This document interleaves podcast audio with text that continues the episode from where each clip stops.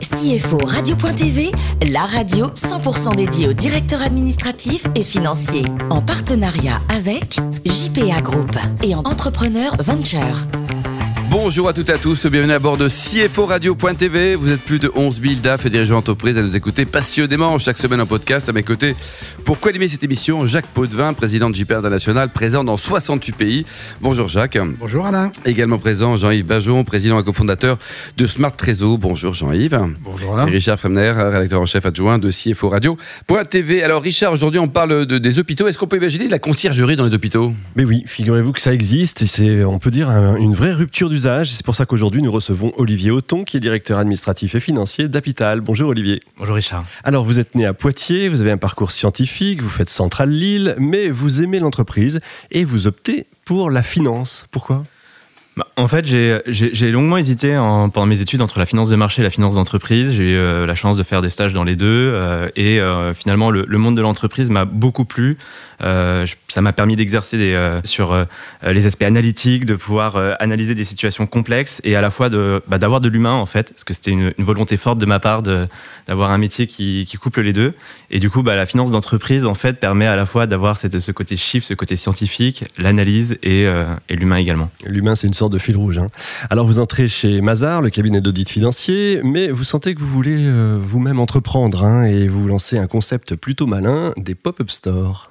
Oui, exactement. Ouais, après, euh, après sept années passées dans, dans- dans le conseil financier, en audit et euh, en conseil en transaction services, je me suis rendu compte que bon, bah, euh, ma, ma volonté de- d'entreprendre était plus forte et euh, du coup, bah, je me suis lancé euh, dans un concept de pop-up store en fait. Donc, un projet assez ambitieux à la base parce qu'on on voulait un peu révolutionner les, le commerce dans les centres commerciaux et, et voilà lancer des, boutiques éphémères avec qui apportent une expérience différente aux, clients. Donc, avec un espace dédié à des startups déjà, un espace où on, on des ateliers.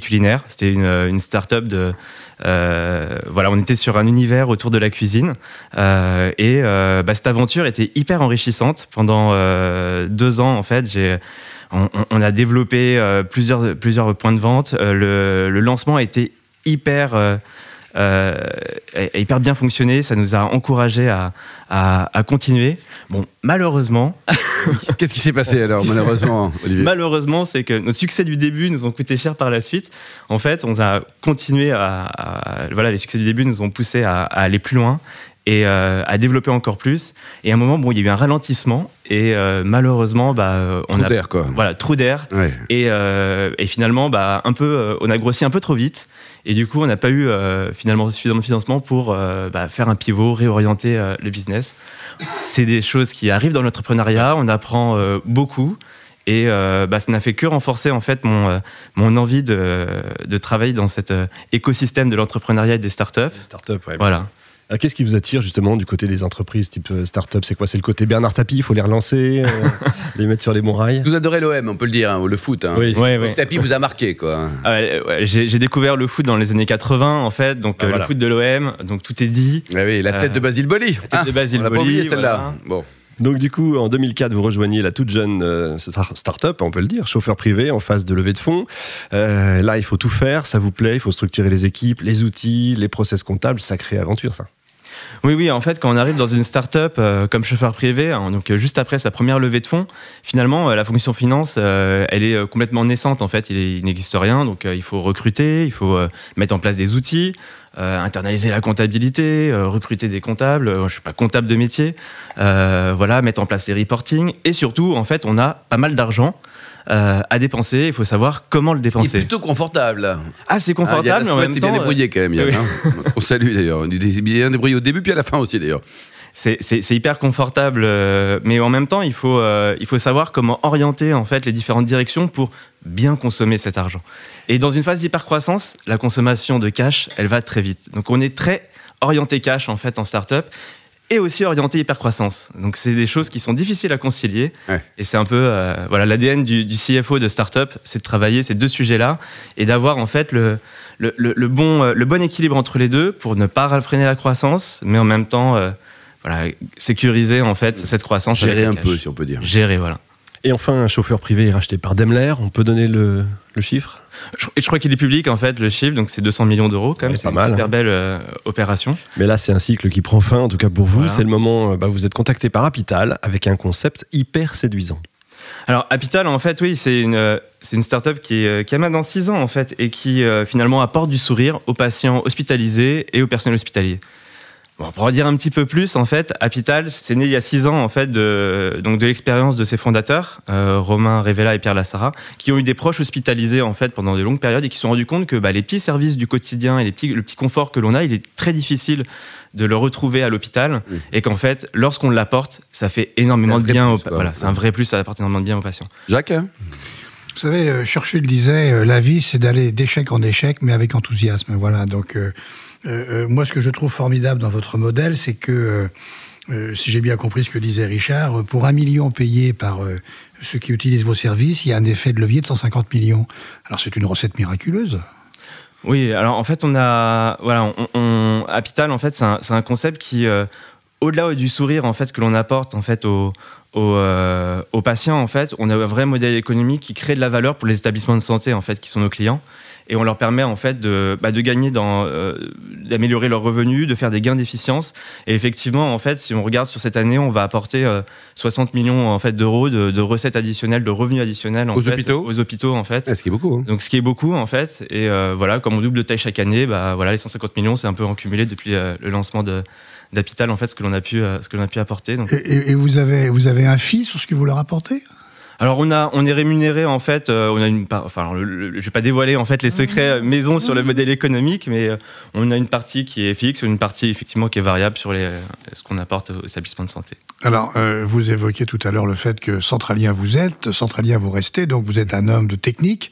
Alors, quand vous gérez euh, vos différentes conciergeries, vous les gérez par secteur, vous les gérez par établissement, par secteur Ouais, on, alors on, on- on les analyse en fait, enfin on les gère par, euh, par établissement, enfin on a Par des. PNL par, euh, par site en fait, par établissement de santé, euh, qu'on consolide ensuite par région, euh, sur le réseau national. voilà, donc on a une analyse assez fine en fait de notre réseau, ce qui nous permet aujourd'hui d'avoir une très bonne visibilité finalement budgétaire de nos PNL aussi sur, sur le réseau et d'être assez serein en fait sur voilà, les, les- le, le parc qui est ouvert. Bon, voilà, la complexité étant que bah, comme le parc double chaque année en fait, c'est- euh, voilà le les- L'hypercroissance est un rendez-vous aussi. Voilà. hein. Voilà, les sujets étant de, de gérer en fait cette hypercroissance, ces nouvelles ouvertures, d'avoir donc on est obligé d'avoir une approche budgétaire qui est très très fine. Est- Alors enfin, pour, pour comprendre le modèle économique, donc euh, vous percevez un petit peu des patients ou de leur famille et le plus gros des établissements. Des établissements. Oui, exactement. Ouais, c'est euh, c'est la beauté de, de ce modèle-là, c'est qu'en apportant en fait euh, bah, finalement euh, du sourire et du bien-être aux, aux patients, en fait, on arrive à la fois à, à- à- à créer de la valeur pour l'établissement de santé sans en fait que ce soit un service Bien qui sûr. coûte très cher finalement euh, aux, aux patients, euh, sachant qu'en fait euh, tous les services que l'on propose dans l'établissement de santé, finalement, on les, euh, ils sont au même prix que euh, ce que vous paieriez si, euh, si vous allez euh, en ville en fait euh, euh, bénéficier Il des mêmes Il n'y a pas de services. surcoût, quoi. Ouais, pas de surcoût. Alain, c'est la première fois qu'on entend des bonnes nouvelles Ouais, en bien. provenance des hôpitaux C'est vrai. C'est quand même pas remarquable, ça.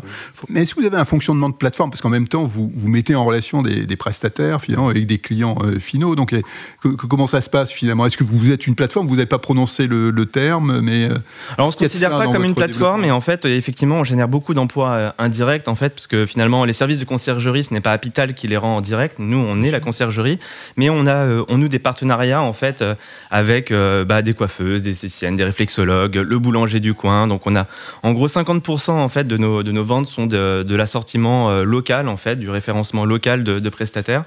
Euh, et, euh, et voilà, donc c'est, on est, on met en relation finalement cet écosystème de commerçants locaux en fait avec bah, les patients qui sont hospitalisés. On leur permet en fait d'accéder aux patients en fait et on permet aux patients justement de bénéficier de son petit confort du quotidien.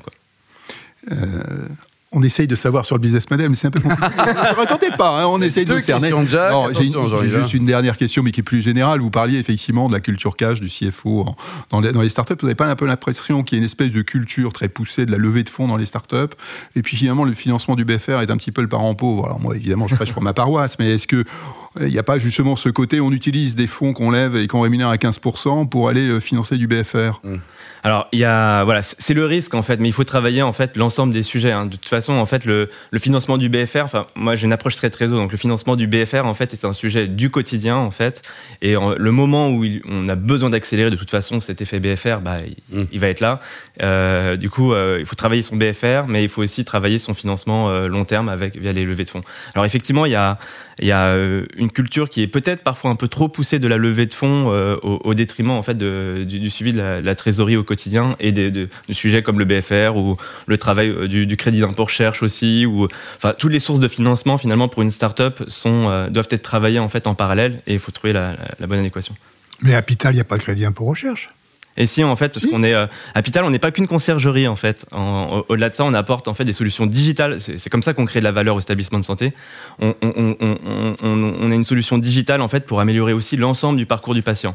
Donc ça, c'est la partie en fait qu'on voit un petit peu moins sur euh, sur l'offre Pital, mais on apporte des solutions digitales très, pour très gérer malin, système, tout ça, hein. très très pour, malin, pour, gérer en fait euh, la, les parties admission en fait, le parcours du patient en fait. Euh, voilà, donc on a on a une partie qui est très digitale en fait. Jean-Yves? Bon, le cash arrive de partout, j'ai l'impression. non, non, mais c'est optimisé, voilà, c'est bien quoi. Euh, le plus beau métier du monde, Olivier, selon vous, c'est quoi? C'est DAF ou cuisinier? Euh, bon, ça reste DAF, mais cuisinier, en fait, euh, c'est un, un, métier en fait qui, que, que, je pense finalement vers lequel je me serais tourné si je n'avais pas fait DAF. Ça serait un top chef, non? Ah, au moins, oui. Alors, votre épouse, on fait un peu de pub, elle tient une boutique hein, de fruits et légumes? Oui, c'est ça, en fait, une, épicerie de, de, produits frais, en fait, en direct des producteurs. Quelle est l'adresse on va Alors, elle est, elle est 189 rue de Charonne, dans le 11e. Bon, elle prépare ses stocks, parce qu'après l'émission, elle va exploser là, au niveau. Qu'est-ce qu'il y a, les bons fruits et légumes en ce moment, c'est quoi? Bah, En ce moment, c'est la saison des, des légumes d'été, donc on va avoir, en fait, euh, les tomates, euh, les aubergines, les courgettes, beaucoup de, fruits, euh, type les abricots, les cerises, les fraises. Ah, vous êtes super bien comme cuistot. Alors, votre meilleur temps au semi-marathon, c'est combien? C'est une 39. Une 39, c'est vachement bien. C'est pas mal. Ouais, c'est pas, mal. Vous avez gardé un souvenir ému de la Namibie oui, oui, un super voyage, pour des raisons personnelles, exactement. C'était mon voyage de noces, mais au-delà de ça, en fait, j'adore les road trips. C'est ma façon de voyager. Et la Namibie, c'est vraiment exceptionnel. C'est des paysages fabuleux. Vous connaissez Jacques hein? Non, je connais pas. Pas encore. Non point, mais ça donne envie. Et vous, Richard, toujours pas, Bon, très bien. Et pour terminer, côté vin, vous aimez le bon vin avec modération toujours, mais vous l'aimez. Quelles sont vos régions favorites?